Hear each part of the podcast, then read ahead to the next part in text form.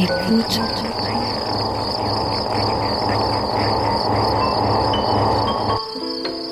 Ouvrir ses oreilles.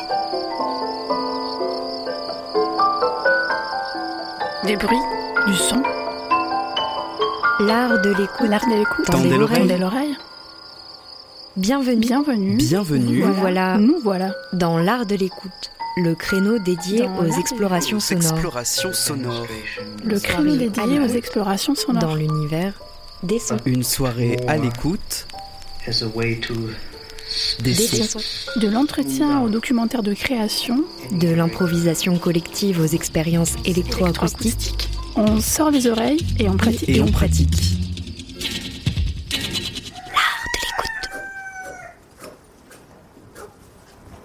Une FM qui a de l'oreille.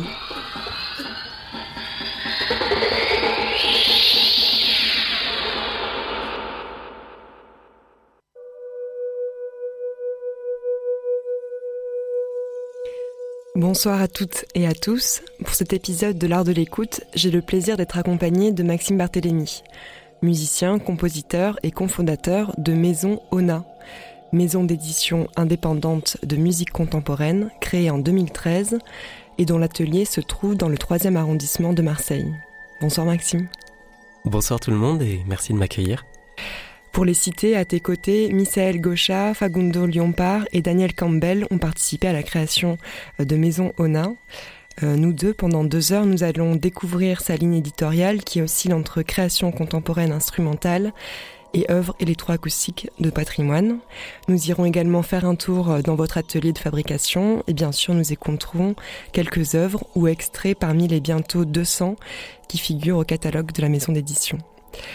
Maxime, tu as une formation de musicien, tu es enseignant également à la Cité de la musique à Marseille, tu es devenu éditeur musical en créant Maison Ona et tu te définis désormais presque avant tout comme éditeur. Quel a été euh, ton chemin pour euh, arriver à créer une maison d'édition? Alors, en fait, mon parcours est initialement assez, classique, on peut le dire comme ça. C'est-à-dire euh, bah, jeune musicien dans les classes du conservatoire, un parcours classique d'instrumentiste, et puis avec de la maturité aussi, puisque en général c'est un parcours qu'on commence assez jeune. Euh, donc au fil du temps, en fait, c'est une curiosité qui s'est qui s'est manifestée pour euh, déjà partager plus la musique. Euh, donc ça veut dire à l'adolescence sortir un petit peu des, schémas classiques pour montrer monter des groupes de rock par exemple avec ses potes. Et puis ensuite vouloir faire de la musique plus sérieusement, donc repartir sur une phase de, connaissances en fait euh, plus structurée. Et, du coup re- retourner au conservatoire, mais plutôt du coup dans les classes euh, jazz, musique actuelle, et puis de fil en aiguille en fait tendre vers la création sonore. Mais ça s'est fait de façon très progressive. Et, et donc en fait c'est dans les classes de composition instrumentale et électroacoustique que finalement j'ai pu euh, affûter, construire une écoute et m'intéresser en fait justement à des formes d'expression plus libres. Et, hum, étant du coup jeune compositeur euh, dans les classes de composition, euh, avoir entre mes mains euh, bah, des, dizaines, des centaines de, de partitions de musique. Et c'est ce support, cet espace de pensée, ce trait d'union entre une intention artistique et une exécution, euh, une manifestation sonore par un interprète qui m'a qui m'a passionné en fait. Et, hum, et donc mon parcours finalement euh, s'est fait par euh, par l'écoute, on peut le dire comme ça, et puis cette envie du coup de de, réfléchir à ce à ce support. Et, et voilà, ça c'est le point de départ. Quand vous avez créé euh, Maison Ona, qu'est-ce qui manquait peut-être dans le paysage de l'édition musicale?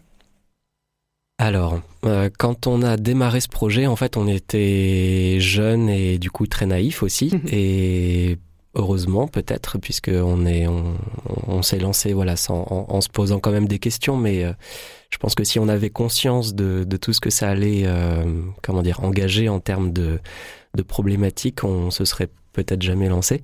Et donc, euh, en fait, on, était donc quatre jeunes personnes. On s'est rencontrés dans les classes de composition, euh, c'est-à-dire qu'on avait dans notre entourage très proche des compositeurs beaucoup plus avancés que nous qui avaient certains besoins.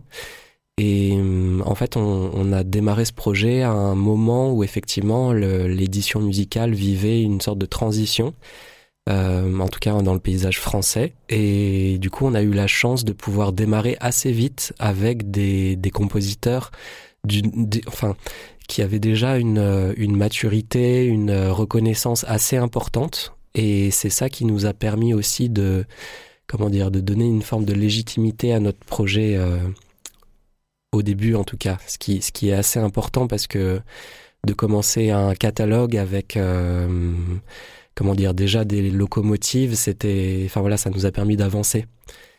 Donc pour répondre à la question, je pense que l'édition, que ce soit de l'édition littéraire de livres ou musicale ou même pour des labels, qui est une autre forme de publication encore, euh, il y a comment dire des, usages, des pratiques qui évoluent et donc forcément euh, le paysage bouge en permanence et euh, voilà. Donc nous on a eu la chance de se retrouver à quatre avec les bonnes personnes au bon mm. moment et avec l'élan et puis l'envie de faire des choses en fait surtout. Notre point de départ, c'est de vouloir accompagner euh, des créateurs, des créatrices euh, dans leur processus euh, et donc du coup d'être toujours rattaché à un contexte de création.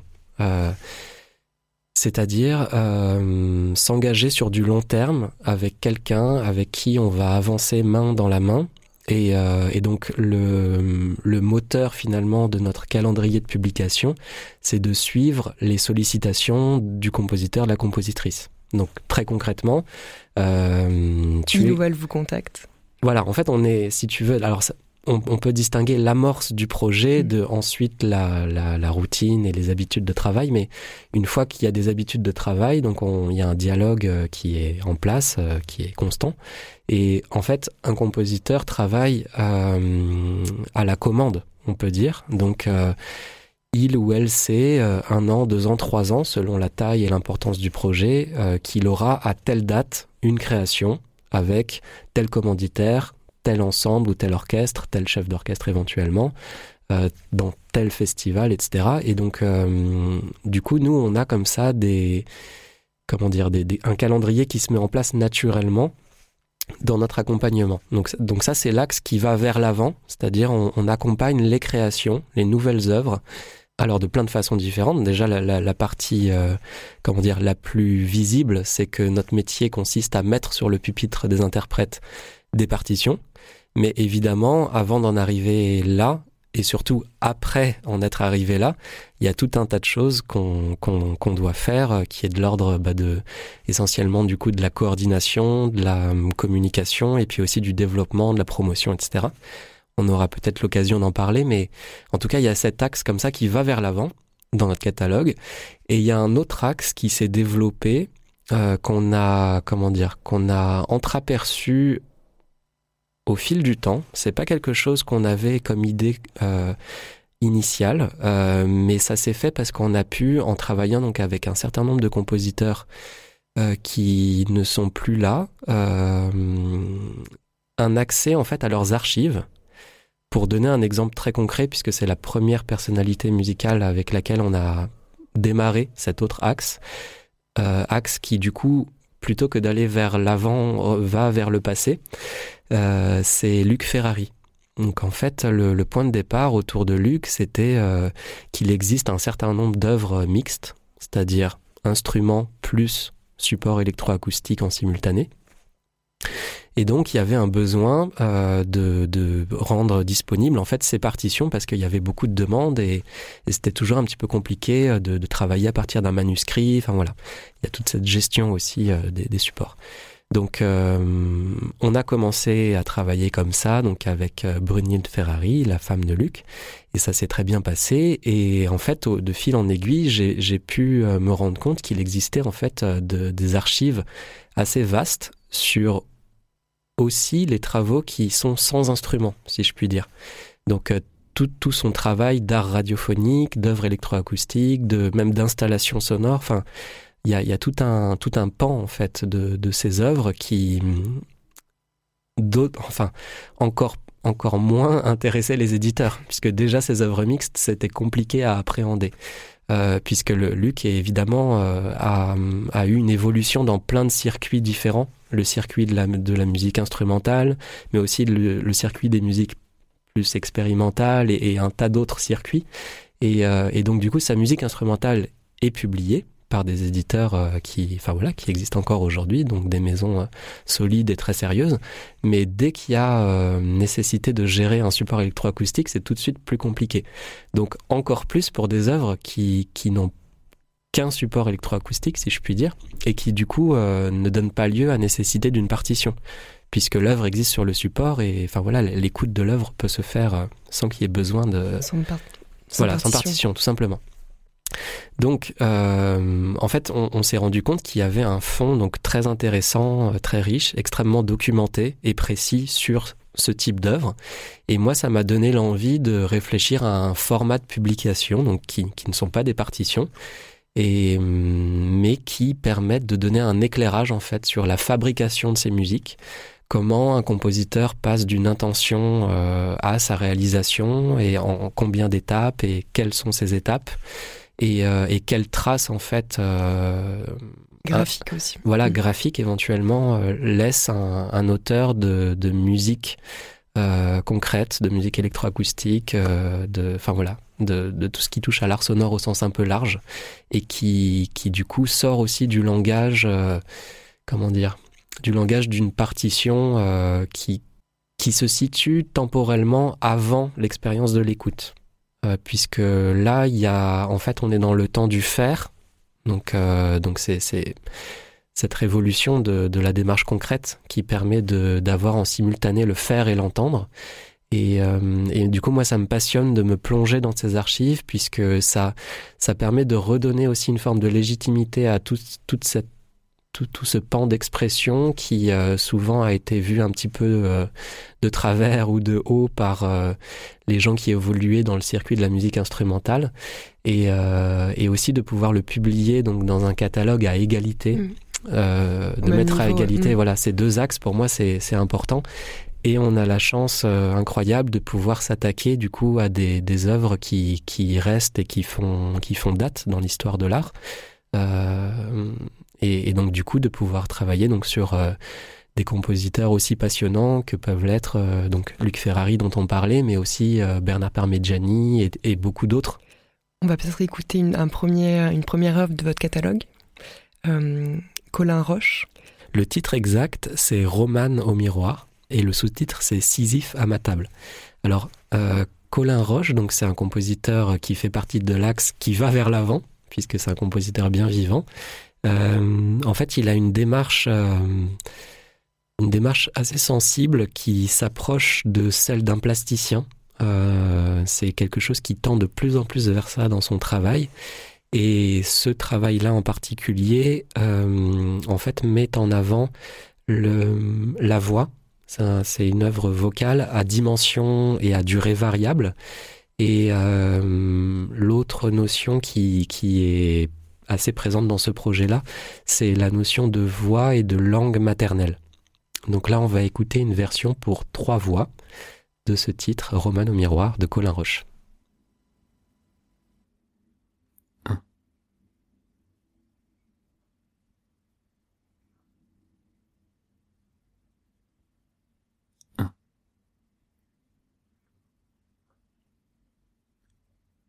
vingt mille quinze, vingt soixante-douze, un, vingt mille soixante-treize, vingt mille quinze, vingt mille soixante-quatorze, vingt mille seize,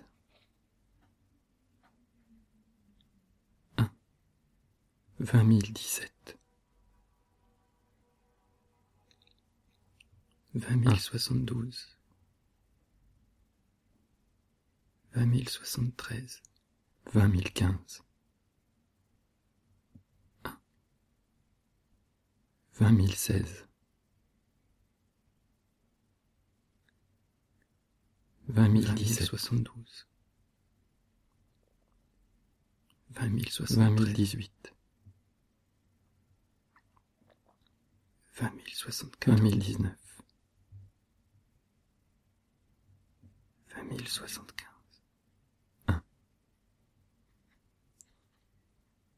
ving mille soixante seize vingt mille quinze vingt mille soixante dix sept vingt mille cent quinze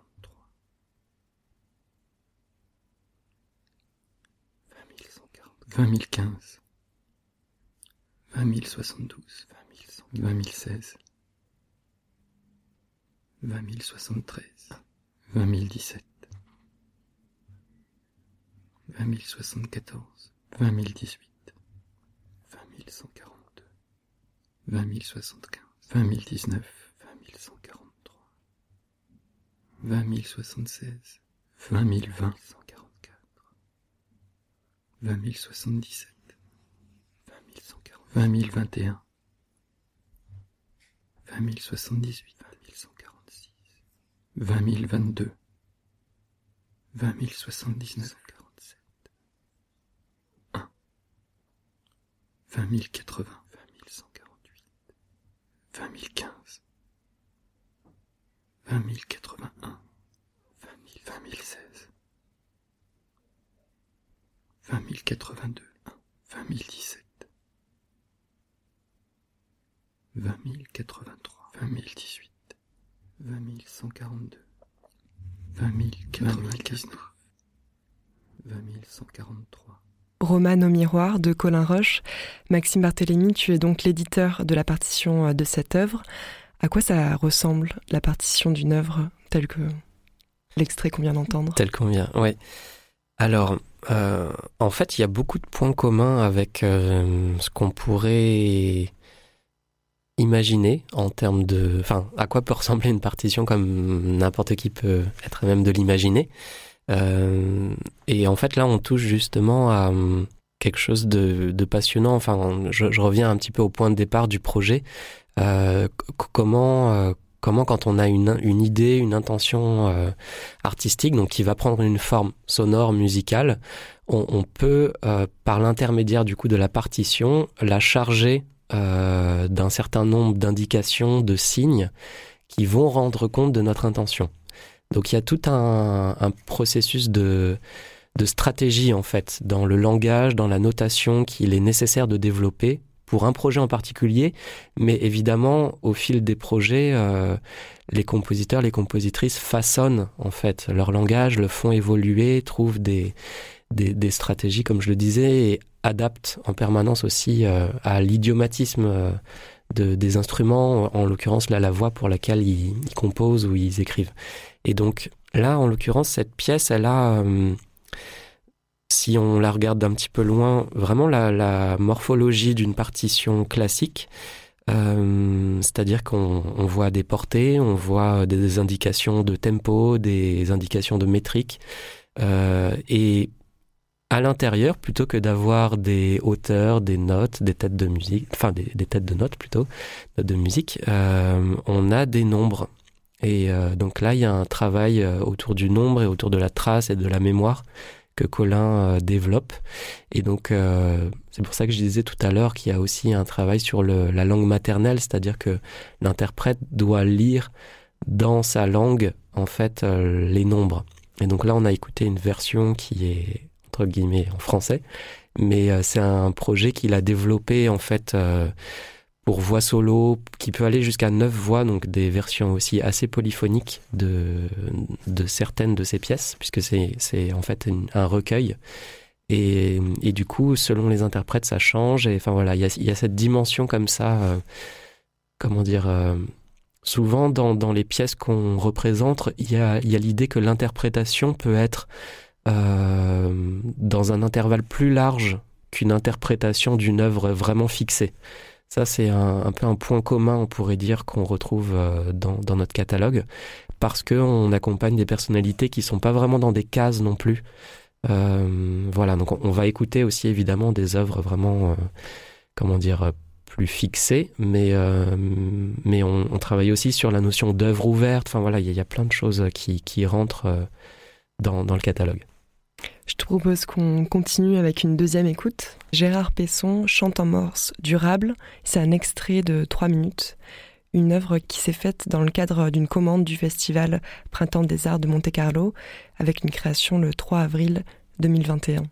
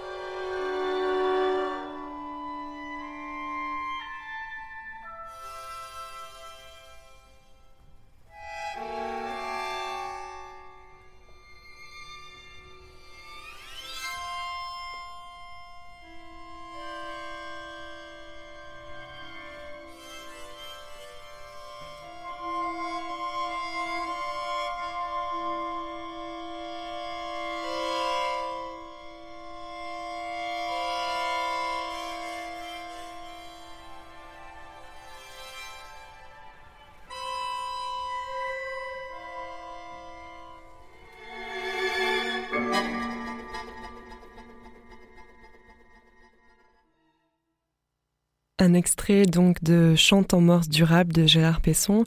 Maxime, tu nous parlais d'œuvres ouvertes. Là, c'est plus pour le coup une œuvre euh, fixée. Qu'est-ce que tu entends par œuvre fixée? Alors, euh, donc, on a fait le choix, euh, Margot, ensemble, de, donner un aperçu assez large et du coup des temps d'écoute réduits, puisque forcément, là, c'est un format 20 minutes, un concerto donc pour accordéon et orchestre. Euh, d'ailleurs, précisons peut-être qu'on vient d'écouter donc Vincent Lermé à l'accordéon. L'orchestre, c'est Les Siècles, et c'était euh, sous la direction de François-Xavier Roth.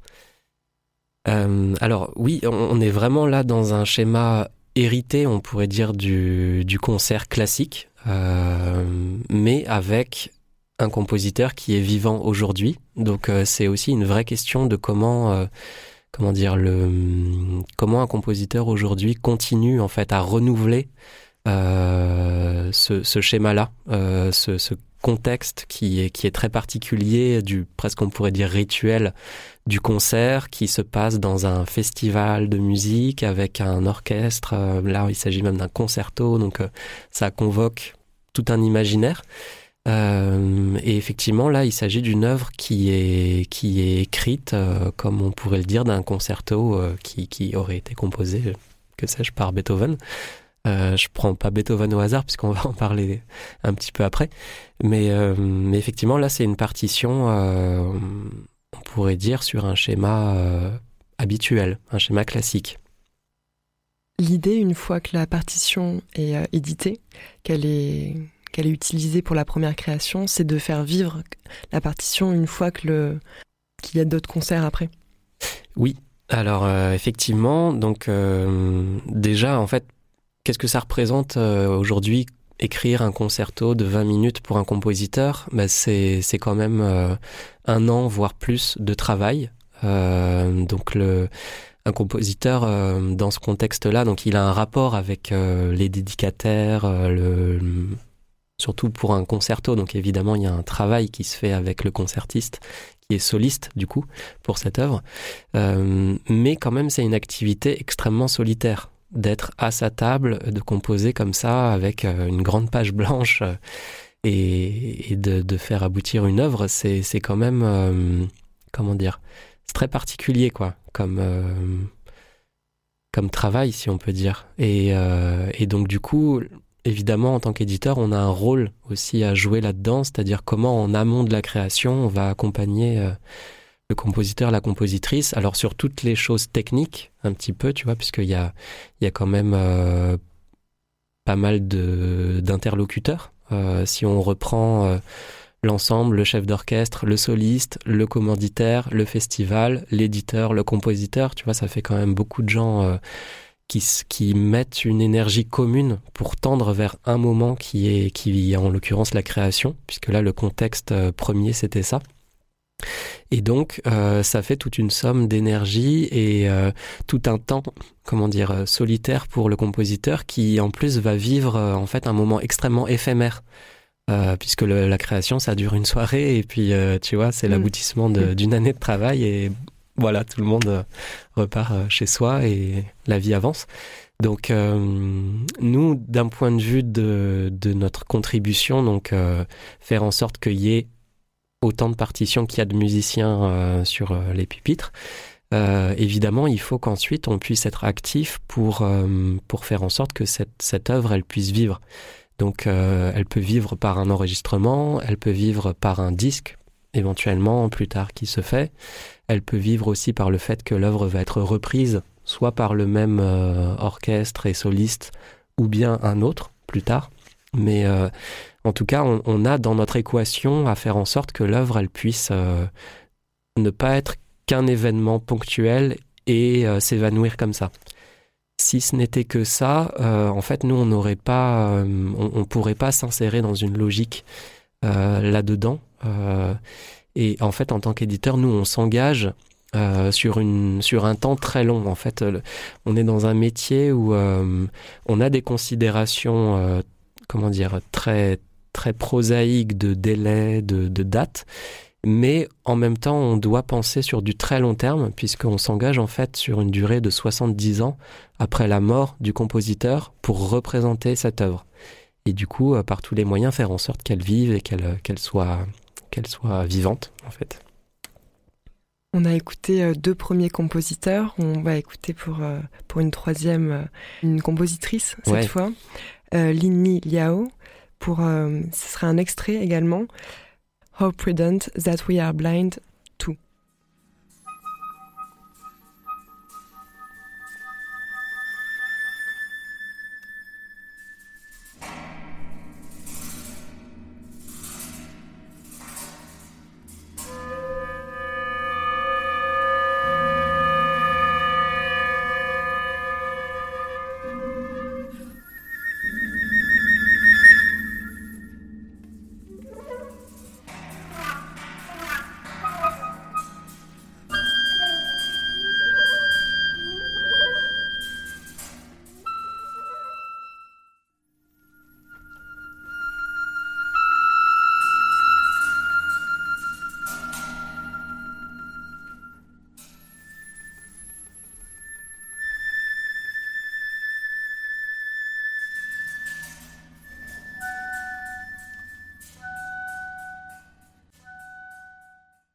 Là, on vient d'écouter en fait une, succession de, courts extraits d'un titre euh, intitulé How Prudent That We Are Blind To. Euh, en fait, le, titre est emprunté de poèmes de Emily Dickinson. C'est une, figure littéraire qui inspire beaucoup euh, Lidney dans son travail, qui elle-même a, comment dire, une, démarche démarche un peu entre ombre et lumière, de, vouloir aussi travailler beaucoup sur, euh, sur le geste. Donc là, on entend dans cette œuvre notamment euh, un instrument euh, qui est le tam-tam, qui est en fait un, très grand disque de métal qu'on appelle gong en fait dans le langage courant, mais le vrai terme c'est tam-tam. Et, et, donc il y a toute une série de pièces comme ça où il y a le, le tam-tam qui est, qui est employé dans sa musique. Et, hum, et voilà, donc là c'est une œuvre euh, une œuvre récente, euh, donc euh, qui a été commandée et, créée par l'ensemble l'instant donné. Et là on écoutait un enregistrement donc par cet ensemble à la Marbrerie de Montreuil. On va écouter un quatrième extrait, Ramon Lascano, Prélude. Donc c'est une, pièce qui date de 20 2021, très récente.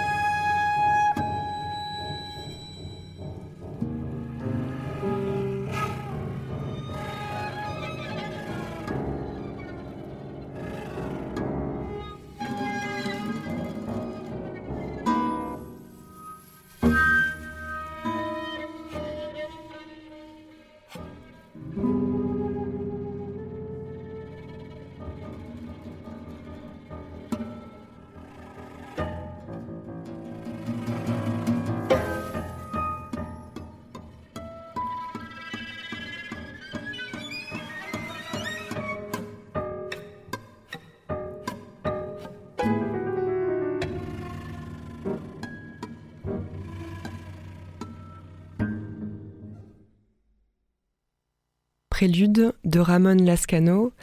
Maxime Barthélémy, pourquoi avoir choisi de nous faire euh, écouter euh, cet extrait? D'une façon euh, assez simple, si je puis dire. L'idée, c'était de pouvoir donner un panorama ou un peu comme une photographie la plus actuelle possible, en fait, de, de, de, des musiques en fait qui, qui sont qui composent si je puis dire le, le catalogue. Et donc du coup pour chacune chacun euh, des compositeurs on a choisi les œuvres les plus pas, pas systématiquement mais en tout cas le, les plus récentes pour pouvoir euh, donner une photographie actuelle encore une fois de, des, esthétiques ou des, projets des directions montrer un petit peu dans quel élan les choses vont, même si là, du coup, effectivement, c'est pas systématiquement représentatif d'un style, d'une pensée qui est, enfin voilà, qui, fait œuvre aussi, donc euh, qui qui se déploie sur un grand nombre d'années et qui, enfin voilà, qui a une certaine mobilité aussi. Mais euh, en fait, là, ce, projet, euh, c'est un comment dire, c'est un travail d'interstice en fait euh, entre les préludes de Chopin et les préludes donc composés par Ramon Lascano. Et, euh, l'idée euh, dans le temps de l'écoute du concert, c'est de pouvoir intercaler ou un peu comme si on mettait deux peignes l'un dans l'autre. trouver un, donc faire un travail de liaison, de de pré-écho, voire d'écho, de, enfin voilà, tout un jeu comme ça avec euh, des œuvres donc de, Frédéric Chopin qui évidemment font partie de, la, de comment dire, on pourrait dire d'un patrimoine même de, l'écoute. C'est-à-dire que tout le monde l'a plus ou moins dans l'oreille et donc du coup il y a ce jeu-là aussi qui est assez, qui euh, intéressant. En tout cas, ce potentiel-là d'un point de vue de la composition de, de pouvoir euh, s'amuser avec ces deux écoutes simultanées. L'art de l'écoute, le créneau des explorations sonores.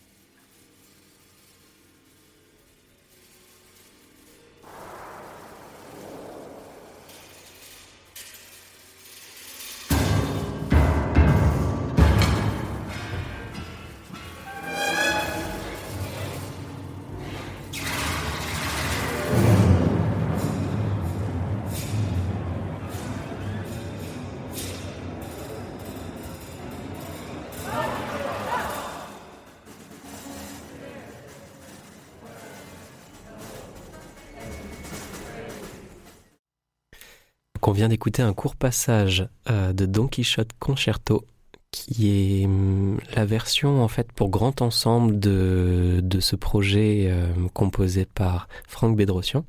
Euh, là, c'est l'enregistrement de la création qui a eu lieu en février 2021 dans le cadre du festival Éclat à Stuttgart, interprété donc par Christophe Grunt au piano et l'orchestre SWR, dirigé par Pablo Rus Brossetta tu, tu, me disais, Maxime, pendant qu'on écoutait, que c'était une œuvre purement instrumentale et pourtant ça sonnait euh, très électroacoustique. Oui, bah, disons que si on schématisait un mmh. petit peu comme ça ces deux espaces euh, qui sont deux moyens de faire de la musique avec aussi des matériaux très différents, euh, justement, au, avec, avec Maison Ona, en fait, on s'intéresse énormément à, à comment bien que ce soit des moyens d'écriture instrumentaux, on peut repousser en fait la question à la fois de la notation, mais aussi des matériaux. Euh, et donc effectivement, euh, il y a hum, donc notamment dans l'esthétique de Franck Bédrossian, c'est assez central, c'est-à-dire comment. euh, alors ça met en jeu la notation, on l'a dit, euh, les matériaux aussi qui sonnent d'une façon inhabituelle, c'est-à-dire que un violon peut sonner comme un violon, mais pas que.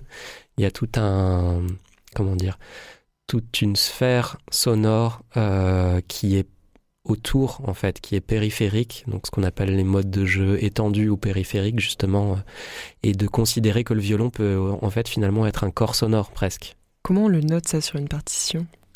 Alors euh, ça, alors ça se note. Pas de- justement, ça se note pas, mais Alors en fait, si, si, c'est très précisément euh, écrit. Euh, en, en fait, pour le résumer, on pourrait expliquer que c'est noté en fait par un ensemble d'informations qui se superposent un peu comme des strates. C'est-à-dire que on va devoir indiquer au musicien d'une part la hauteur à laquelle il va positionner son doigt, en l'occurrence si on parle du violon. Euh, donc ça, c'est la notation classique. On a sur une portée une tête de note.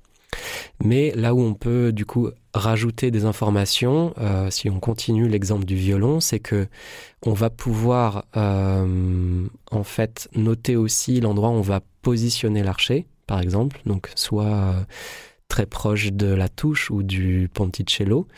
Donc ça, ce qui est déjà tout à fait classique et standard, mais dès qu'on commence à, à dé- dépasser, à déborder et aller aussi dans des types de pression qui vont faire en sorte que le son qui va sortir de l'instrument euh, bah, n'est plus conventionnel, donc euh, tendre vers le bruit en fait. Sortir de, la note pour tendre vers le bruit, vers euh, un matériau qui va être beaucoup plus instable et sauvage aussi. C'est quelque chose qui s'est développé déjà depuis longtemps, hein, euh, avec euh, aussi beaucoup de choses qui s'est passé, qui se sont passées en France avec euh, tout un courant qui s'appelle le spectralisme, et puis avant aussi tout ce qu'on a appelé la musique concrète instrumentale. Et là, là c'est pas ça. En fait, là c'est une autre, un autre courant aussi qui s'est, hum, comment dire, cristallisé, si on peut dire, au fil du temps, et qu'on appelle la saturation. Donc euh, Franck fait partie d'un petit groupe de compositeurs qui a travaillé dans cette direction. Et effectivement, euh, à l'écoute, on, sort un petit peu euh, du, schéma attendu, en fait, dans les sonorités qui sont employées. Mais, mais du coup, la notation, elle est extrêmement précise et surtout, ça nécessite en fait un lexique, c'est-à-dire une notice qui est en amont de la partition pour comprendre en fait que tel symbole correspond à tel geste ou à tel mode de jeu. est-ce que c'est propre au compositeur C'est ça. En fait, euh, du coup, on a ce petit dictionnaire ou lexique qui est propre à l'œuvre en particulier, parce que même parfois pour certaines, certains, certains projets, on est obligé de développer euh, une syntaxe, un idiome précis. Là, en l'occurrence, c'est une pièce euh, pour piano euh, qui est préparée, mais qui nécessite aussi un assistant. Et en fait, euh, je- j'en viens un petit peu du coup au projet compositionnel. Euh, en fait, là, il s'agit, euh, c'est la, première des deux pièces, puisque là, il va y avoir bientôt une version pour orchestre. Donc là, c'était une version pour ensemble qu'on vient d'entendre. Donc c'est un grand ensemble, donc ça sonne quand même très épanoui, mais c'est pas un orchestre. Et hum, en fait, c'est du point de vue, puisque c'est Don Quichotte Concerto, du point de vue, euh, bah, du point de vue du, concertiste qui prend le rôle en fait euh, de Don Quichotte. En fait, il personnifie le, soliste en tant que Don Quichotte et son assistant, donc Sancho Panza, c'est euh, la personne donc qui l'assiste dans dans, bah, dans dans ses gestes et dans son, sa relation à l'instrument euh, et dans la place qu'il trouve aussi euh, vis-à-vis de l'ens- de, de l'ensemble en l'occurrence. Et, le, et la pièce qui va être euh, bientôt créée, donc euh, qui a un sous-titre différent, qui prend le point de vue donc de l'assistant Sancho Panza, euh, va être créée en novembre prochain. Euh, voilà, donc c'est vraiment quelque chose qui est très actuel dans, dans le travail de Franck. Et, et effectivement, euh, chaque compositeur développe son langage et son écriture. Et c'est ça qui nous passionne en fait, parce que du coup chaque projet est unique, mais aussi chaque personnalité a, a ses choses à dire, à défendre évidemment, mais a aussi une relation à l'écrit, à la partition qui lui est particulier.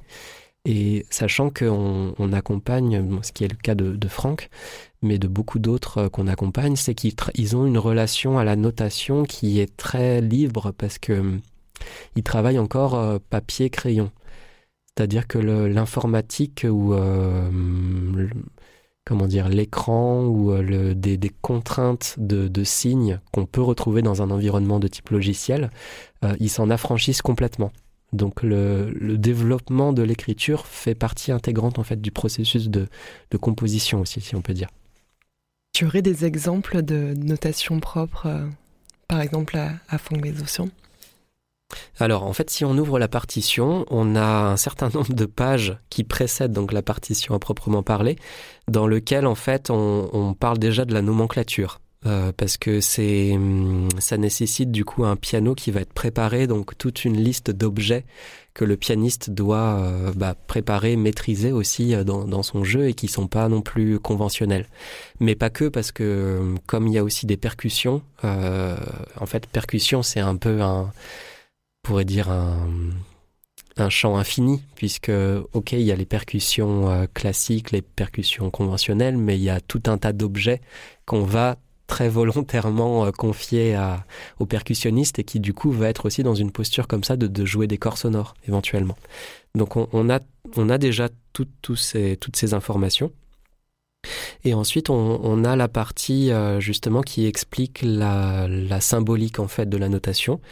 Donc euh, là, si je prends le début, euh, donc la partie qui est propre à tous les musiciens, euh, je peux décrire par exemple les quatre premiers symboles. On a le premier qui est une tête de note classique, donc vraiment ce qu'on peut appeler dans un lieu commun une note de musique, qui s'enchaîne tout de suite avec un, zigzag un petit peu énergique. Donc,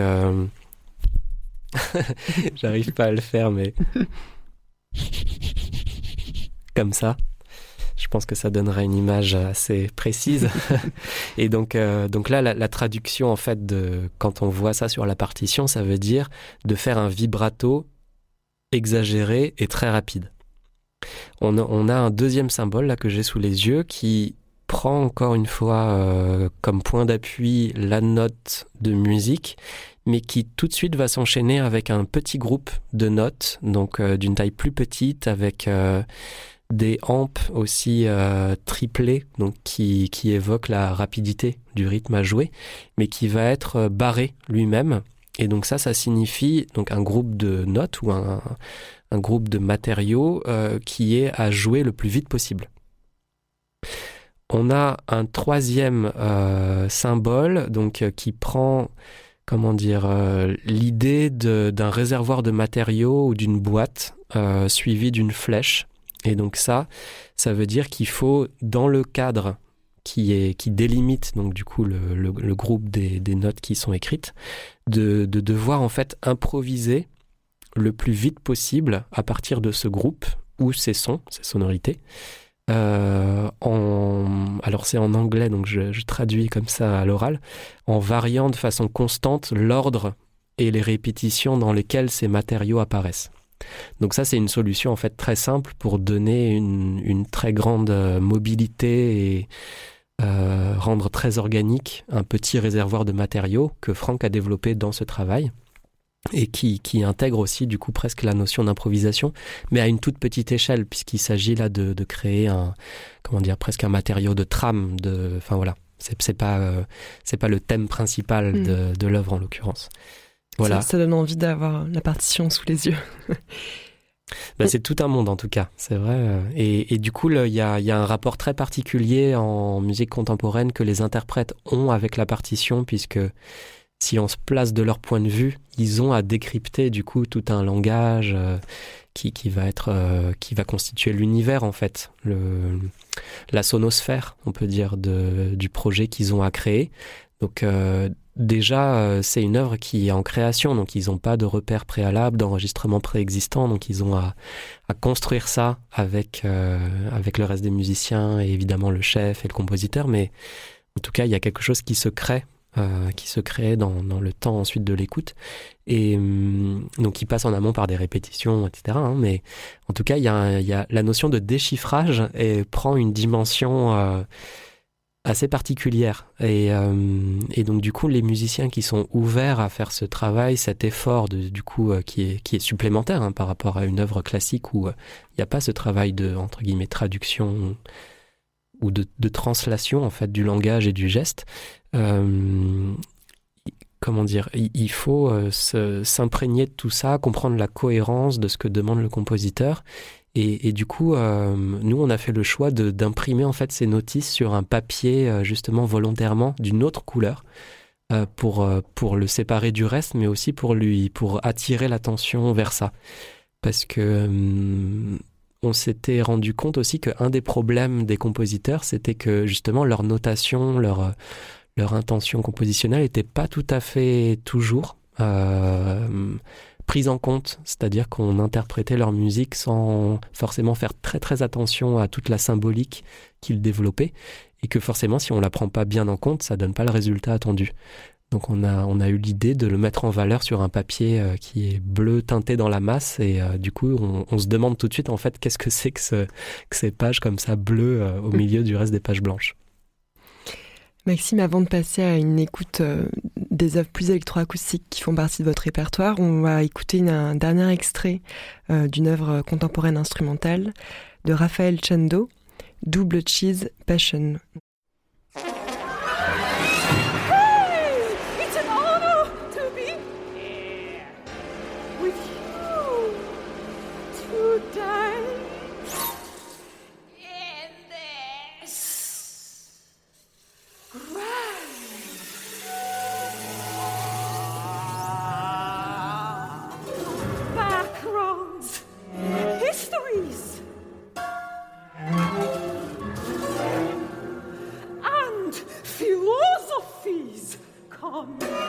together to build something bigger, bigger, bigger.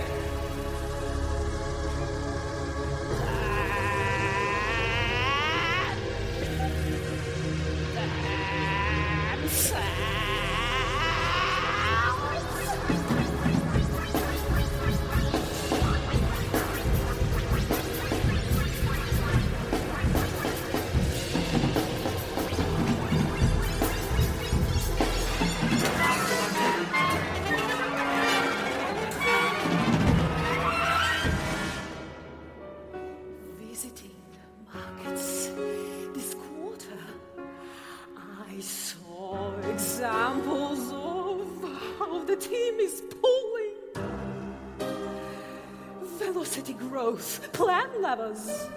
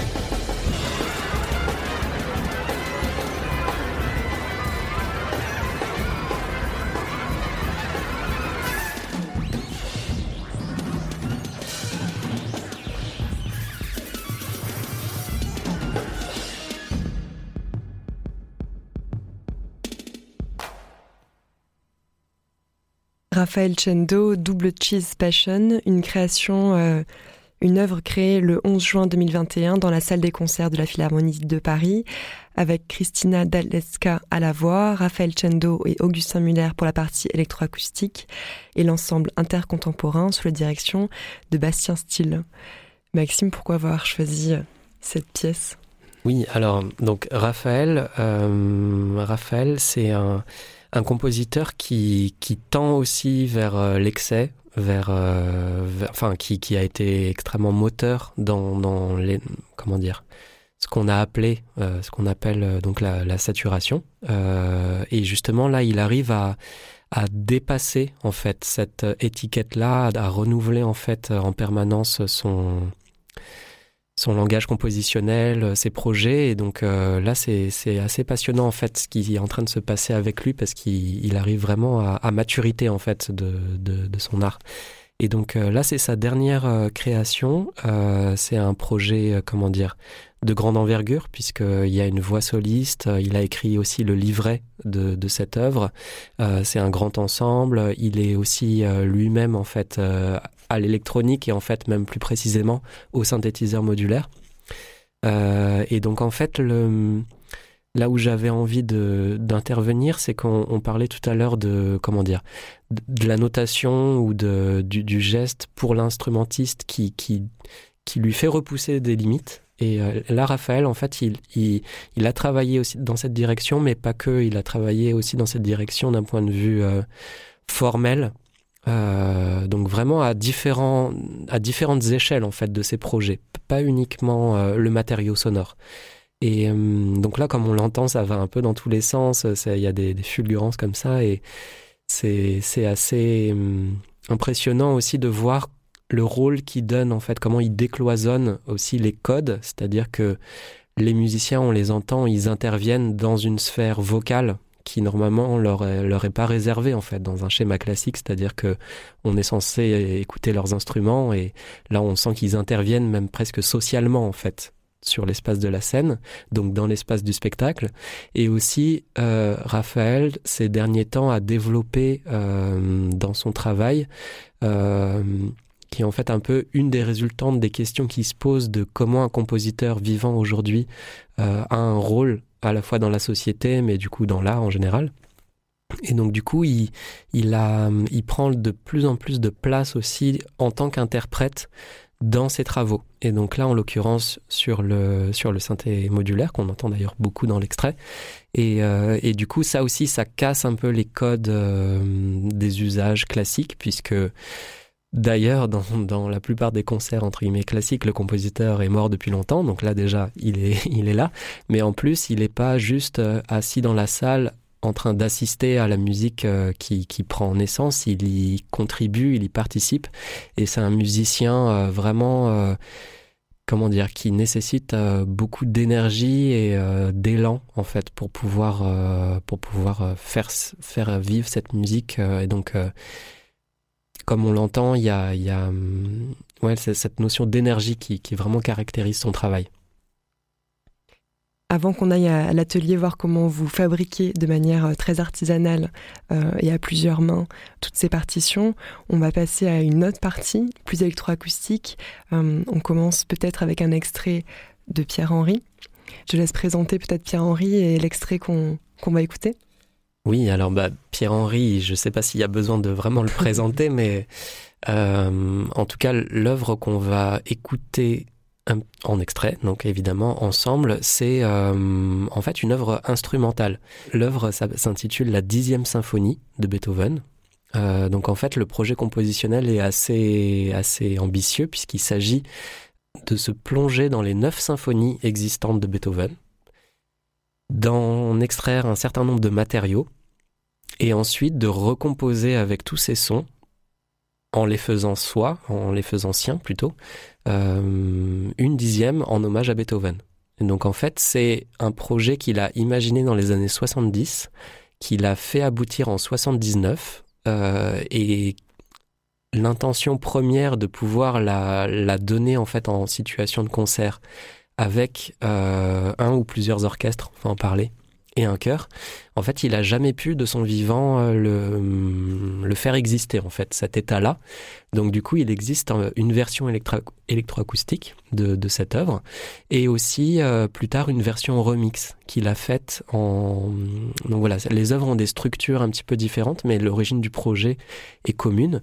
Et donc euh, quand on a commencé à travailler euh, avec Isabelle Varnier et Bernadette Mongin, qui sont euh, les deux femmes personnalités euh, très fortement rattachées à, à Pierre-Henri, en fait, il y a, y a eu cette idée-là, et donc euh, on a essayé de voir si c'était possible, en fait, parce que là, le manuscrit était très particulier. En fait, Il n'existait pas de partition en fait. voilà, en fait, le manuscrit était Mm. sous la forme de grands panneaux euh, dans lequel euh, Pierre-Henri avait littéralement en fait découpé euh, des réductions pour piano parce qu'il n'avait pas coupé dans des grands conducteurs, mais des fragments en fait de ces neuf symphonies. Et il avait fait des collages comme ça. Et donc en fait, le mode opératoire était extrêmement simple ensuite d'un point de vue compositionnel, puisqu'il s'était restreint à faire des, mon- des montages, évidemment, euh, voire des boucles pour certains, matériaux, et maximum euh, un mixage avec trois voies de mixage en simultané. C'est le comment dire la seule les seuls procédés d'écriture qui sont un peu la base de, du coup de la musique concrète qu'il avait gardé, c'est-à-dire qu'il n'avait pas transposé les matériaux, etc. Et donc en fait il avait donc ces, ces, ces grands panneaux avec les littéralement les fragments euh, comme ça découpés et collés, avec en regard euh, des répertoires dans lesquels euh, il avait comment dire donné un certain nombre d'indications, mais euh, et évidemment la, la, bande qui est résultée de ça, puisqu'il y a une version euh, fixée euh, qui, qui, qui existait. Mais du coup, on a essayé de voir déjà si c'était possible de reconstituer ce puzzle qui est immense, euh, parce qu'en fait, l'œuvre dans sa totalité, elle dure plus de deux heures, et donc, et du coup, on s'est lancé dans ce projet un peu, un peu pharaonique de, de commencer à reconstituer tous ces fragments. Donc, si je, si je l'exprime différemment, ça consistait à voir qu'est-ce que c'était dans l'œuvre symphonique de Beethoven, qui est extrêmement vaste, ce petit fragment qui peut être juste un accord ou juste un petit euh, bout de thème, ça peut être des citations plus longues, mais en tout cas des fragments toujours assez brefs, euh, d'aller retrouver la, source en fait. Et, euh, et de pouvoir comme ça reconstituer le puzzle à échelle réelle, c'est-à-dire pour trois grands orchestres plus un chœur.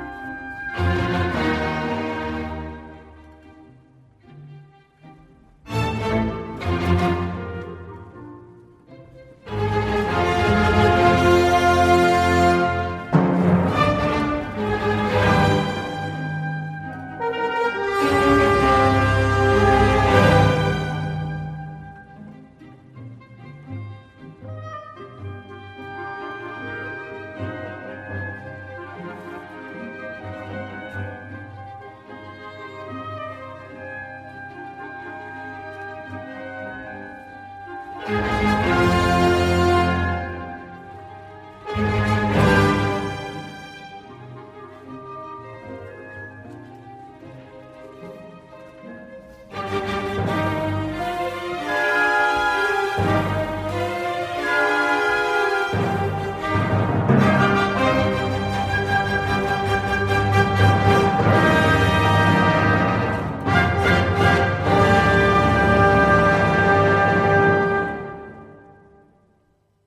vient d'écouter un très court extrait à l'échelle d'une œuvre aussi vaste euh, de la dixième symphonie, hommage à Beethoven, donc composée par Pierre-Henri, dans la version euh, de ses rêves, c'est-à-dire pour trois orchestres, chœurs et du coup trois chefs d'orchestre, qui est vraiment euh, un projet hors norme qui a été créé le 23 novembre 2019 à la Philharmonie de Paris.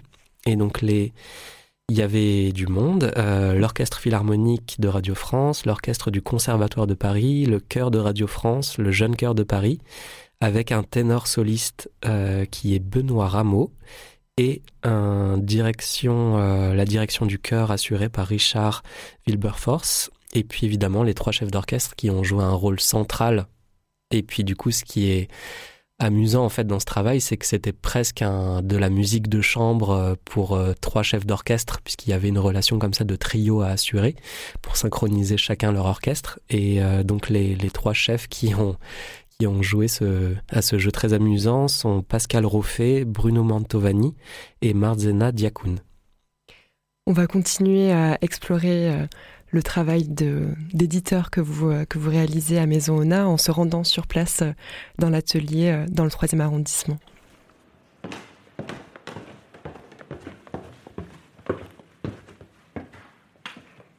Alors là, on est dans le ventre, dans le ventre de Maison Ona, puisqu'on est dans notre atelier à Marseille, dans la partie où on, en fait, on stocke notre fabrication. Donc, euh, en fait, on est dans un local euh, d'une toute petite rue du 3e arrondissement à Marseille, euh, qui est une ancienne menuiserie. Et c'est le lieu dans lequel, en fait, on va faire venir du papier, qui est notre matière première. On va façonner ce papier, on va le découper, on va faire des tirages, on va faire nos reliures. Et, euh, et du coup, une fois qu'on arrive à cette, euh, surface imprimée qui, fait l'objet donc d'une partition ou d'un livre ou d'un objet qui est un petit peu entre les deux, c'est-à-dire euh, qui n'est pas vraiment une partition à proprement parler, mais qui emprunte de ses codes. En tout cas, une, publication imprimée, on, gère des petits volumes, puisqu'effectivement, on n'est pas dans une dynamique de fabrication-stockage classique. On a plutôt un mode de fonctionnement euh, bah extrêmement dynamique, puisqu'on a des techniques qui nous permettent d'être autonomes et de faire des toutes petites séries, et du coup euh, de, faire d'un tout petit stock. Mais en tout cas, on est donc dans le ventre où on a euh, en fait un espace avec des racks de, stockage pour les œuvres électroacoustiques. Et c'est en ça en fait que la démarche concrète, a révolutionné en fait littéralement ce processus de création. Le faire et l'entendre, ils sont simultanés. Définition de la démarche concrète. Et donc c'est pour ça que des publications qui se rattachent à cette manière de fonctionner, pour moi, ne sont pas des partitions puisque euh, il n'y a pas besoin de notre publication pour faire que l'expérience d'écoute existe. C'est plus en lien avec euh, le support, le haut-parleur. Euh, et donc du coup, par contre, c'est un espace qui est autre qu'on a développé, donc qu'on a qu'on a un peu imaginé sur mesure en fonction des sources qu'on avait. Là, en tout cas, sur euh, euh, sur ce presque rien numéro 1, le lever euh, du jour au bord de la mer de Luc Ferrari. Le travail, en fait, a consisté à accéder aux archives donc, de Luc Ferrari, le compositeur, et d'essayer de donner le maximum d'informations tangibles, donc comme je le disais tout à l'heure, sans rien extrapoler, sur ces archives. Et dans un format qui soit, comment dire, appréhendable. C'est-à-dire que euh, là, on travaille aussi pour que ce fonds puisse être consolidé, sauvegardé et accessible dans une institution qui a les moyens de le faire, euh, pour ne pas la citer, la BNF. Mais euh, nous, on a besoin que ce soit bah, une surface qu'on puisse prendre entre les mains et qu'on ait fait déjà un certain travail de choix, d'éclairage et de rédaction pour que ce soit tout de suite utilisable. Parce que d'accéder à un fond quand il est dans son état de manuscrit, euh, déjà il faut se rendre sur place, c'est pas évident en termes de manipulation. Et enfin voilà, donc, on fait ce travail-là. Et on est aussi gardien du support de référence. Si quelqu'un joue ou donne à entendre cette œuvre dans un contexte d'écoute, euh, qui peut être un concert mais pas que, euh, ou qu'il a un projet de publication de disque. Du coup, on est l'interlocuteur pour fournir la version de référence dans ces contextes-là aussi. Et donc, euh, venons à cette publication, presque rien numéro 1, qui a déjà plusieurs années hein, de, d'existence, puisqu'on l'a publié en 2018. Là, par exemple, ça ressemble à quoi ce qu'on a sous les yeux Alors, quand on tourne les pages?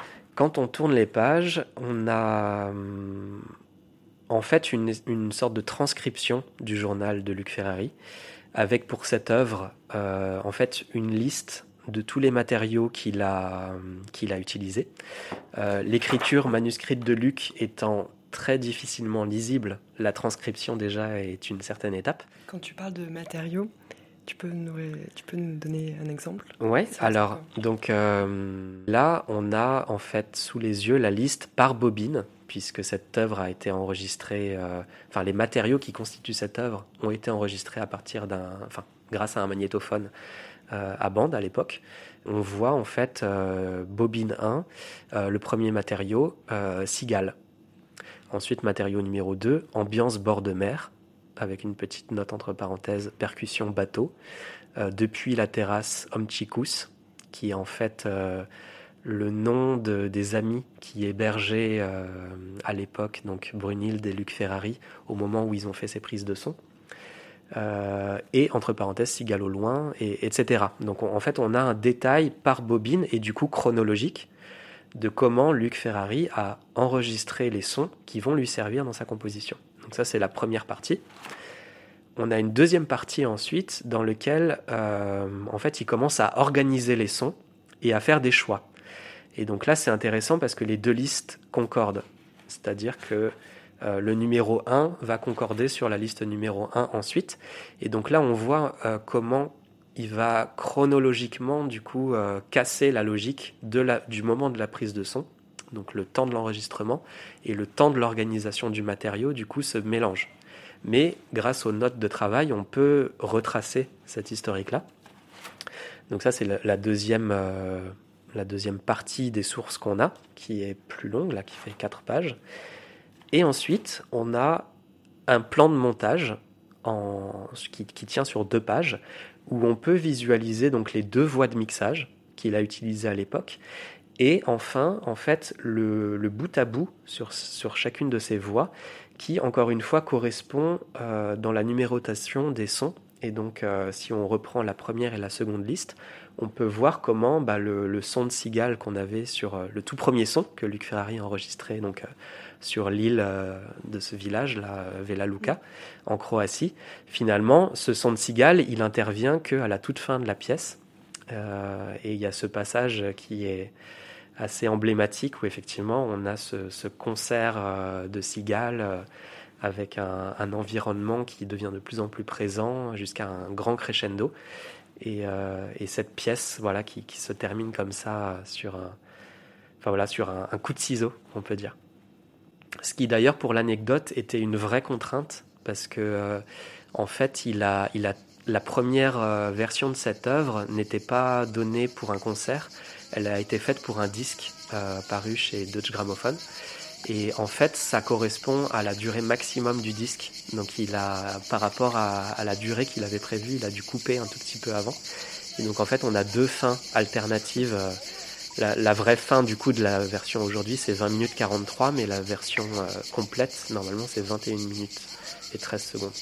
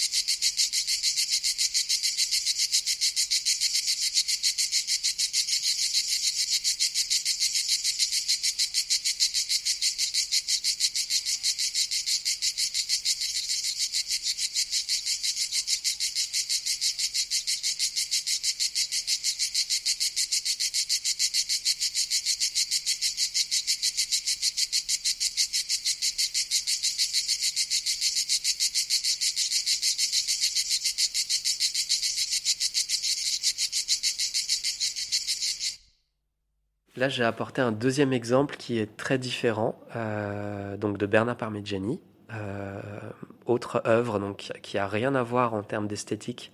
C'est un titre qui, est donc La Roue Ferris. Là, les sources en fait sont très différentes euh, parce que la manière de fonctionner de ce compositeur, tout simplement, est aussi différente. Et en fait, Bernard Parmigiani passait un certain temps après avoir composé euh, une œuvre à la représenter graphiquement sur ce qu'il appelait en fait des partitions de diffusion.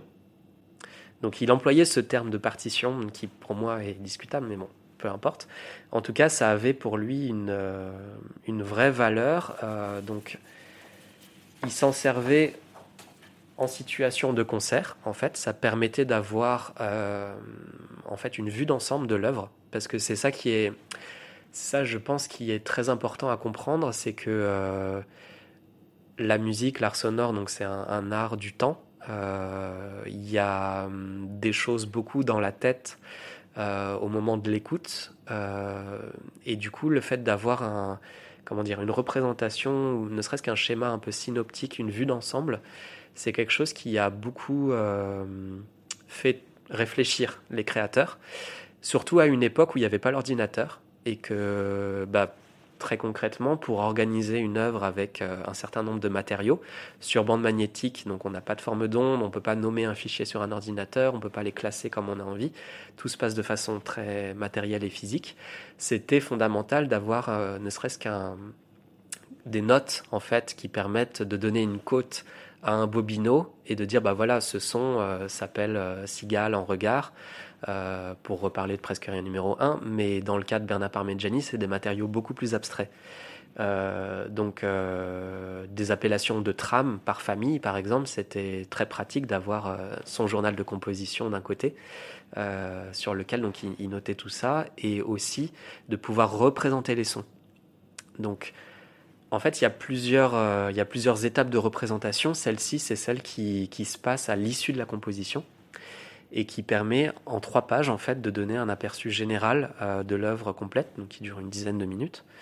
Et cas un peu particulier pour cette œuvre, à un moment dans son processus de création qui est très intéressant parce qu'il il se situe juste avant le, le mixage définitif de l'œuvre.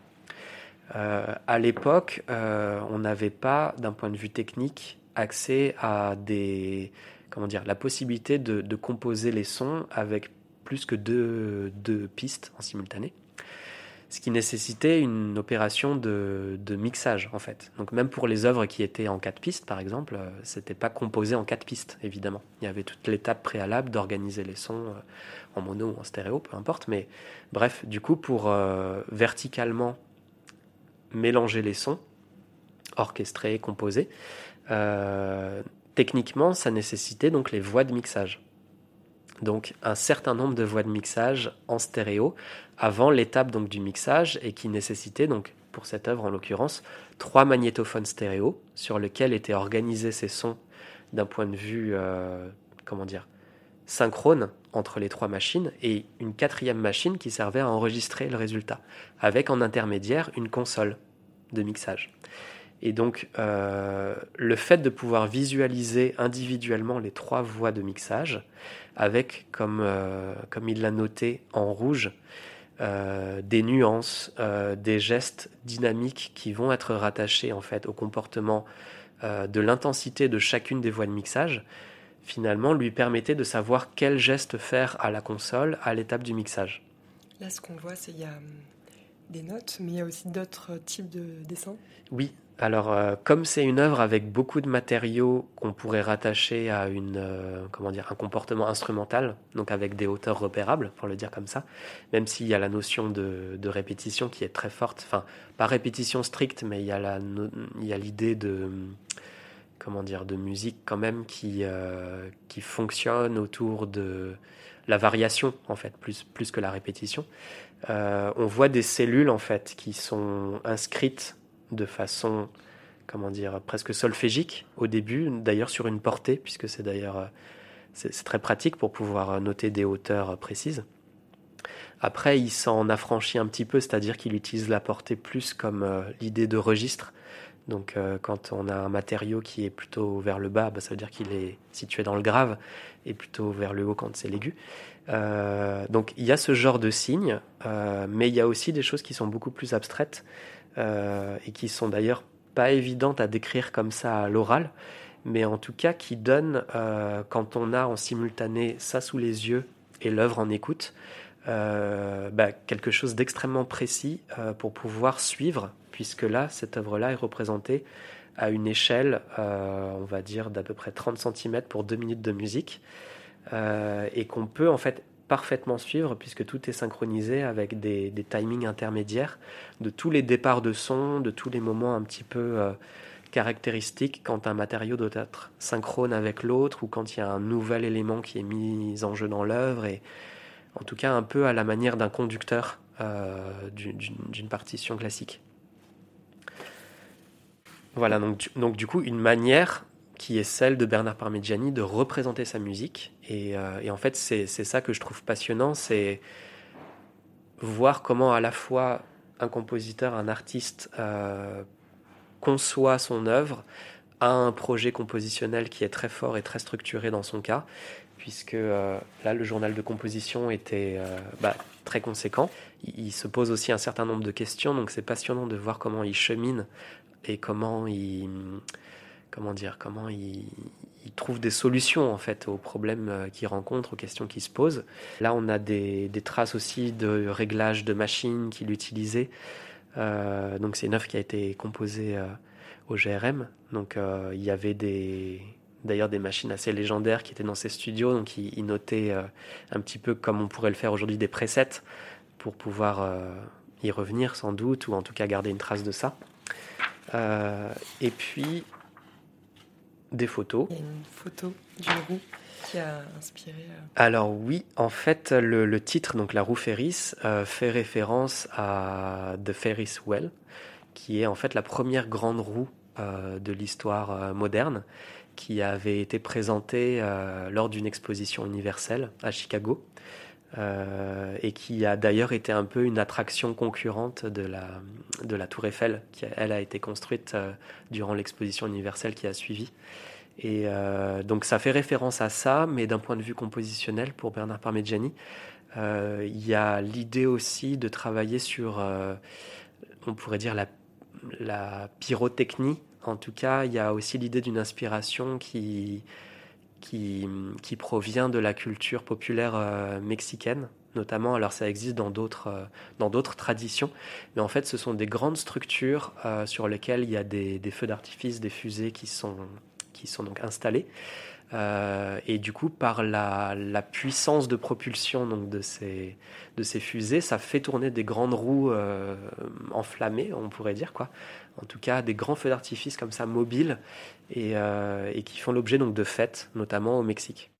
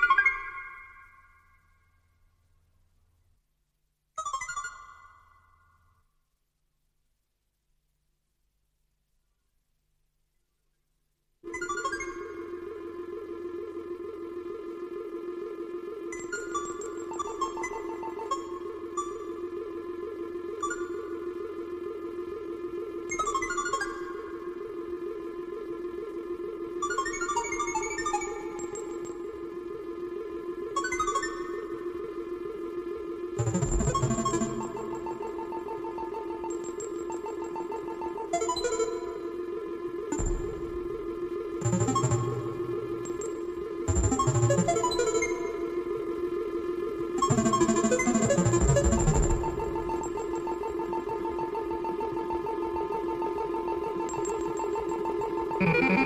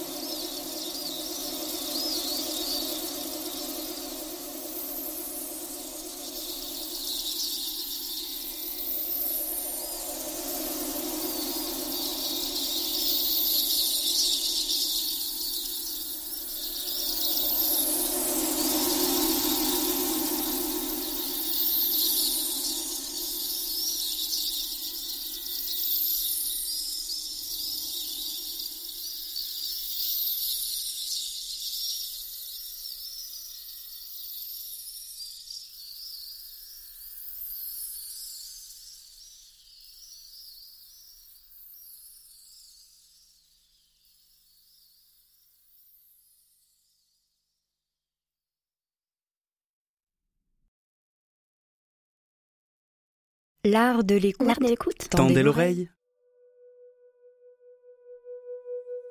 On a imaginé un espace dans lequel on se trouve, dans lequel on va pouvoir fabriquer en fait nous-mêmes nos publications. Donc on a au tout début en fait euh, passé un certain temps à choisir des papiers pour euh, leur qualité, mais aussi pour euh, que techniquement, euh, par exemple, euh, le rapport à la lumière soit, soit bon, le toucher soit bon, le rapport aussi à, à la- à l'annotation soit aussi correct, euh, puisque c'est un support de travail en fait pour les musiciens. Donc on avait, on s'est posé un certain nombre de questions par rapport à ça, et aussi de, de format et de techniques de, bah, à la fois de, tirage, mais aussi de reliure, de, façonnage sur ces, sur ces papiers. Donc on a toute, toute cette grande partie là. Euh, on a une grande presse qui nous permet euh, de faire certains projets aussi.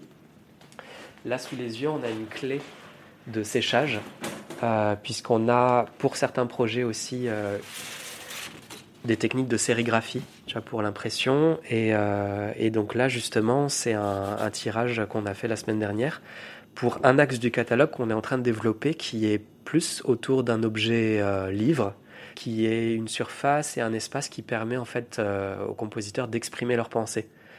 Ce qui me semble aussi extrêmement important et, euh, et donc du coup on a, on a travaillé notamment sur un premier livre qui s'appelle euh, Le sens et le non-sens d'être encore vivant, qui a été écrit par Raphaël euh, Chendo. Le prochain, c'est.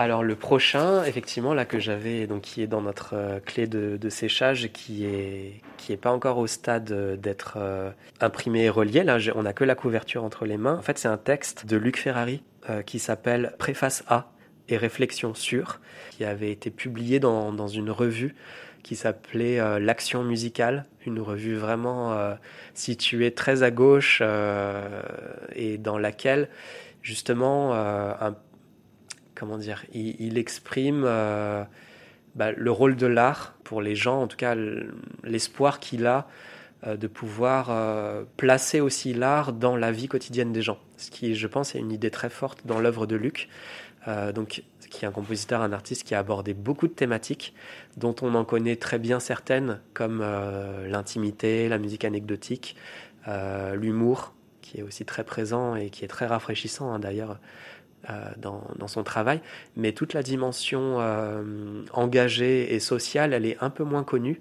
Euh, en fait, elle transparaît dans certains travaux comme, euh, par exemple, le rôle, le- la place de la femme dans la société. Donc, il y a certains travaux sur cette thématique-là. Par exemple, Chantal, qui est le portrait donc d'une villageoise euh, sur son émancipation en tant que jeune femme. Euh, euh, mais il y en a d'autres. euh, Enfin voilà, en tout cas, on a, on a cet axe du catalogue qu'on a envie de développer et d'offrir comme ça cet espace sur, euh, sur la pensée en fait. Et le, le plus possible sur un format euh, un peu engagé.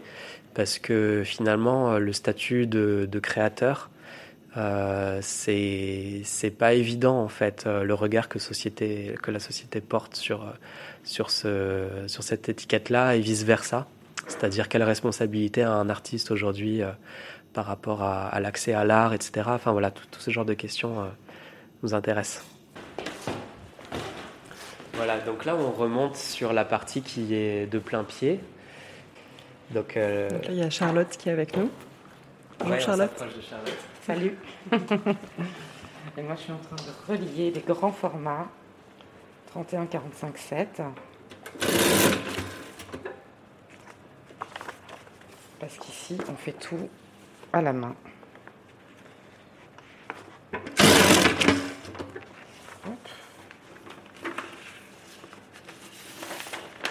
Il y a des beaux papiers du Tivec.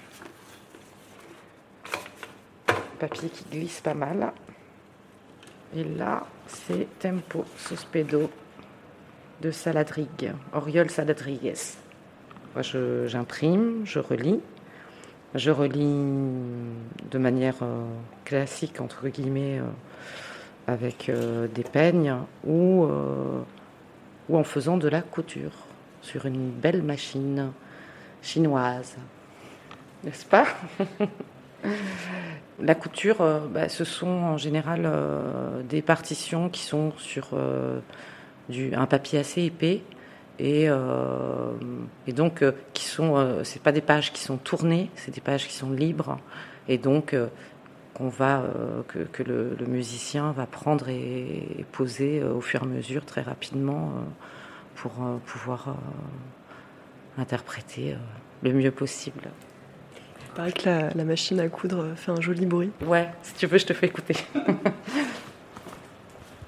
Alors.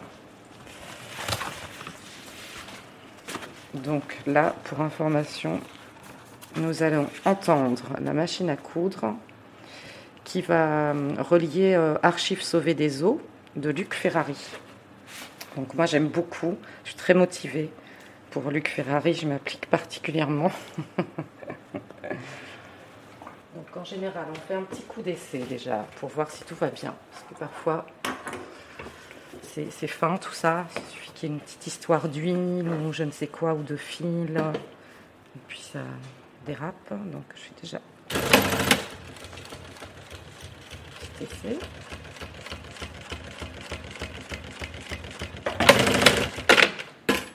Voilà. On dirait que tout va bien. Elle est tout à fait docile. Alors,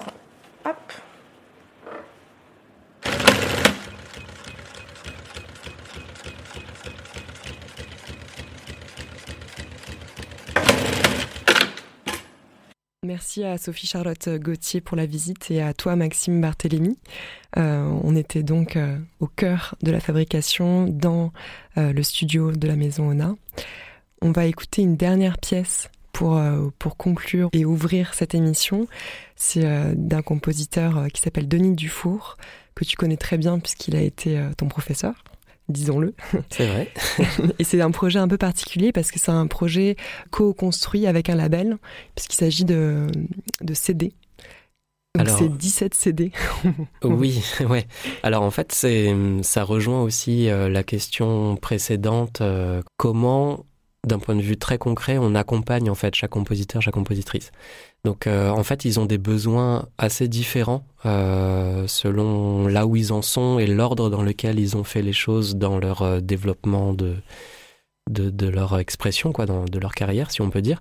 Denis Dufour, du coup, c'est un cas assez particulier puisque c'est un nom qui, qui résonne dans beaucoup d'oreilles, euh, qui a été pas mal joué en concert. Euh, en tout cas, c'est quelqu'un qu'on connaît bien parce qu'il a aussi euh, été un très grand pédagogue, euh, d'ailleurs qui, qui va tout juste là bientôt être à la retraite, mais il a, il a vu passer du monde dans ses classes, que ce soit au conservatoire à Paris ou à Lyon ou à Perpignan et hum, aussi parce qu'il a, il a été euh, un des premiers à vraiment défendre l'art acousmatique euh, en, dans sa diffusion en fait en dehors des institutions qui étaient déjà en place. Euh, et donc du coup ça s'est ça s'est manifesté par la création d'un label euh, et d'une compagnie musicale aussi et un festival Futura qui existe toujours et donc Motus la compagnie en question qui existe toujours Festival à créer euh, à la fin du mois d'août. tout à fait, qui Drôme. se tient chaque année et c'est un très beau moment justement où on peut, euh, on peut apprécier ces musiques en situation d'écoute sur un grand ensemble, un grand orchestre de, haut- de haut-parleurs. Euh, il a aussi énormément travaillé à la notion d'interprétation de ces musiques qui par définition sont fixées sur support. Enfin bref, j'en passe parce que ce serait trop long, mais en tout cas pour revenir à, à l'objet de la question, euh, Denis donc a, on, on- comment dire, on connaît mal sa musique paradoxalement. Euh, parce que il a, il avait relativement peu de, de publications de type disque euh, de son de son répertoire qui est extrêmement vaste Euh, et donc du coup là ça fait quelques années maintenant avec Denis qu'on qu'on essayait de trouver une solution déjà pour cette étape qui nous semblait préalable c'est-à-dire qu'on puisse vraiment avoir accès à sa musique, l'écouter. Alors, euh, il y a l'objet disque, mais il y a aussi toute la partie euh, des plateformes d'écoute. Et, et du coup, effectivement, on a trouvé un label, donc Kairos en l'occurrence, qui était suffisamment euh, assez fou. Audacieux. voilà, disons-le comme ça. En tout cas, autant que nous pour pouvoir euh, publier cette musique, donc dans un format assez exceptionnel aussi, puisqu'il s'agit là d'un premier volume des œuvres complètes acousmatiques de Denis Dufour, qui est sorti il y a quelques semaines là et euh, qui contient déjà en fait quand même 44 œuvres, 17 heures d'écoute sur 16 disques. Donc ça Mais fait C'est 17 heures d'écoute, j'ai dit 17 disques, mais c'est. Ouais, bon, 16 t'étais pas loin. 16 CD, mais en tout cas, ça fait un très gros coffret, puisqu'en plus, il y a, il y a de quoi lire dedans avec un, un livret qui permet d'avoir beaucoup d'informations sur chacune des œuvres et en trois langues, français, anglais et allemand. Et, et du coup, nous, ça va nous permettre aussi euh, de faire en sorte que, comment dire, on, on espère euh, sa musique soit plus jouée aussi en situation euh, de, de concert. Et du coup, nous jouer un rôle du coup plus traditionnel à cet endroit-là, en, en pouvant ne serait-ce que tout simplement fournir les versions de référence pour ces contextes euh, plus publics, si on peut dire. Là, on va écouter euh, une pièce complète dans son entier qui s'appelle Caravaggio et qui fait partie du cycle Les Acousmalides Oui. numéro 1. Sur un texte de Thomas Brando.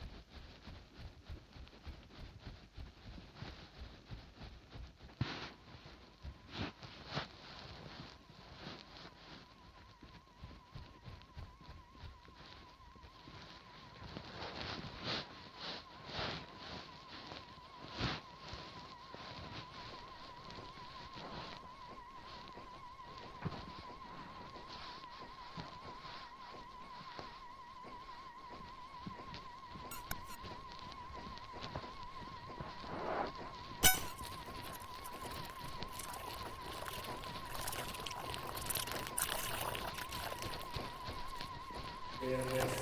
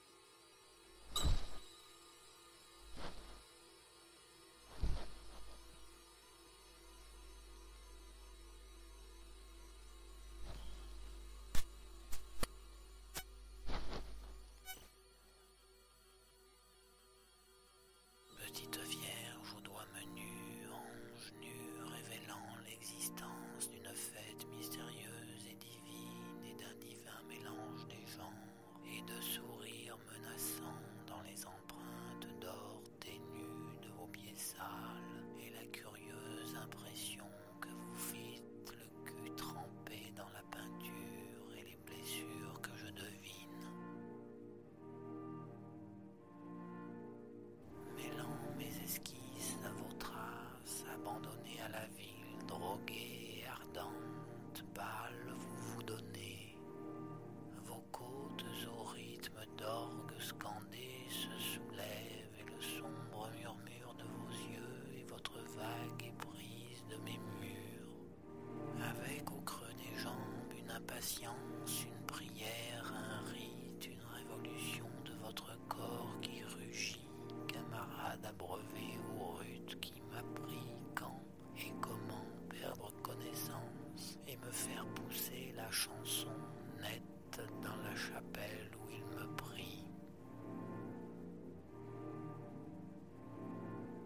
Assoiffé de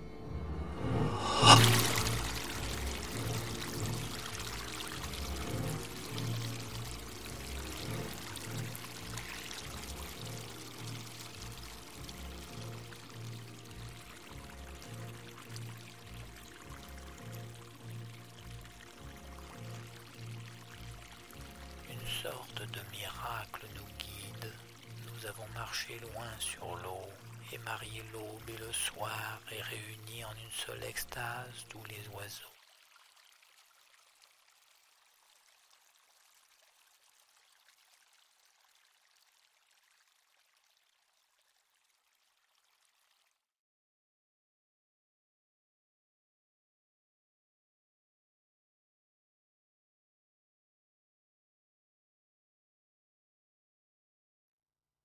Caravaggio de Denis Dufour sur un texte de Thomas Brendo, une pièce qui figure sur l'un des CD euh, du premier tome des œuvres complètes acousmatiques, édité donc par Maison Ona et publié par le label Kéros. Euh, Maxime, tu me disais que vous aviez déjà fait par ailleurs 28 partitions euh, de Denis Dufour. Oui, c'est important de souligner que, Denis en fait a cette facette électroacoustique ou acousmatique, euh, mais que c'est en fait à, de façon, comment dire, même presque équitable dans, dans, son, dans son catalogue, qui contient presque 200 opus. Hein. C'est vraiment quelqu'un qui a énormément composé. Euh, donc autant d'œuvres instrumentales mixtes que d'œuvres acousmatiques et que effectivement du coup euh, avec Maison On a on a déjà rendu disponible euh, bah, plus d'une vingtaine de partitions ce qui est pas rien.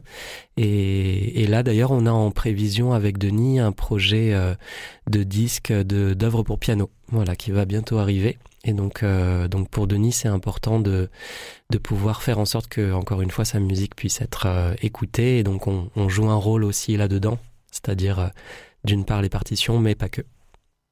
Un grand merci Maxime Barthélémy euh, de Maison Ona donc pour, euh, pour une présentation de ce que vous faites dans cette maison d'édition indépendante de musique électroacoustique ou de musique contemporaine instrumentale et ou. Pour celles et ceux qui sont intéressés, on peut vous inviter à vous rendre sur le site de Maison Ona. Vous pouvez d'ailleurs écouter des extraits des œuvres des 200 œuvres. Voilà, on peut, on peut, comment dire, déjà avoir un aperçu de toutes les partitions euh, du catalogue euh, et aussi pour certaines euh, bah, des extraits en écoute qu'il est possible d'avoir en simultané. Et pour ça, bah, c'est très simple, il suffit d'aller sur www.maison-ona.com. tu fais ça très bien. Et vous pouvez commander les partitions ou les acheter plutôt en physique chez. Oui, alors on n'en a pas parlé parce qu'on Ouais. manque de temps, mais on, comment dire, on, peut, on, on a une plateforme, mais il est tout à fait possible d'aller euh, dans sa librairie musicale, Mm. euh, voire même d'une librairie littéraire, parce qu'on fait des objets, euh, comme vous l'avez compris, qui sont un peu, euh, comment dire, hors des cases aussi, euh, et, et du coup, de, bah, comme on peut se rendre tout simplement chez son libraire et de, de dire, voilà, j'aimerais commander ce- cet ouvrage, votre libraire sera ravi de pouvoir vous aider là-dessus. Et, puis si vous voulez venir nous rencontrer, euh, en fait l'actualité fait que du 19 au 21 novembre, il y a un salon qui s'appelle Musicora, qui cette année aura lieu à la scène musicale, donc juste à côté de Paris. Et voilà, si vous êtes dans le coin, n'hésitez pas à venir euh, nous rencontrer, euh, feuilleter les partitions, les publications et faire connaissance. On sera ravis de vous voir. Merci beaucoup Maxime. Et merci également à Djilali Amish à la réalisation de cette émission. Bonne soirée à toutes et à tous. Écoute, Écoute. écoute L'art de l'écoute, le créneau des explorations sonores.